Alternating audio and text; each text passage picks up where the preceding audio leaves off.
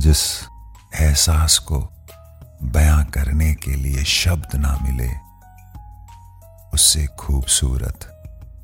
कोई एहसास नहीं